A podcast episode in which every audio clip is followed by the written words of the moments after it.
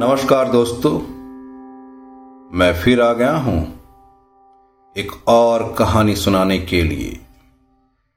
ये कहानी, उसी कहानी का भाग चार है, खोई हुई खजाना। तो चलते हैं भाग चार की ओर। गरीब लड़का और उसके दोस्त ने खजाने की खोज करने के लिए पुरानी पुस्तक के ज़रिए राह पकड़ी। उन्होंने पुस्तक की मदद से रहस्यमय चिन्हों और पहलियों को हल करते हुए अपनी यात्रा जारी रखी। वे गुफा के कई कमरों में जाएँगे। रहस्यमय चिड़िया के बारे में जानेंगे। एक जंगली नदी पार करेंगे।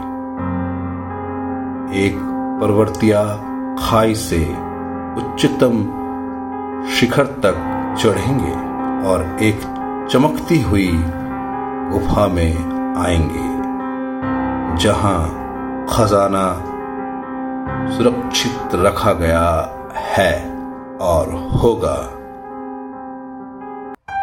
किताब में यही लिखा है।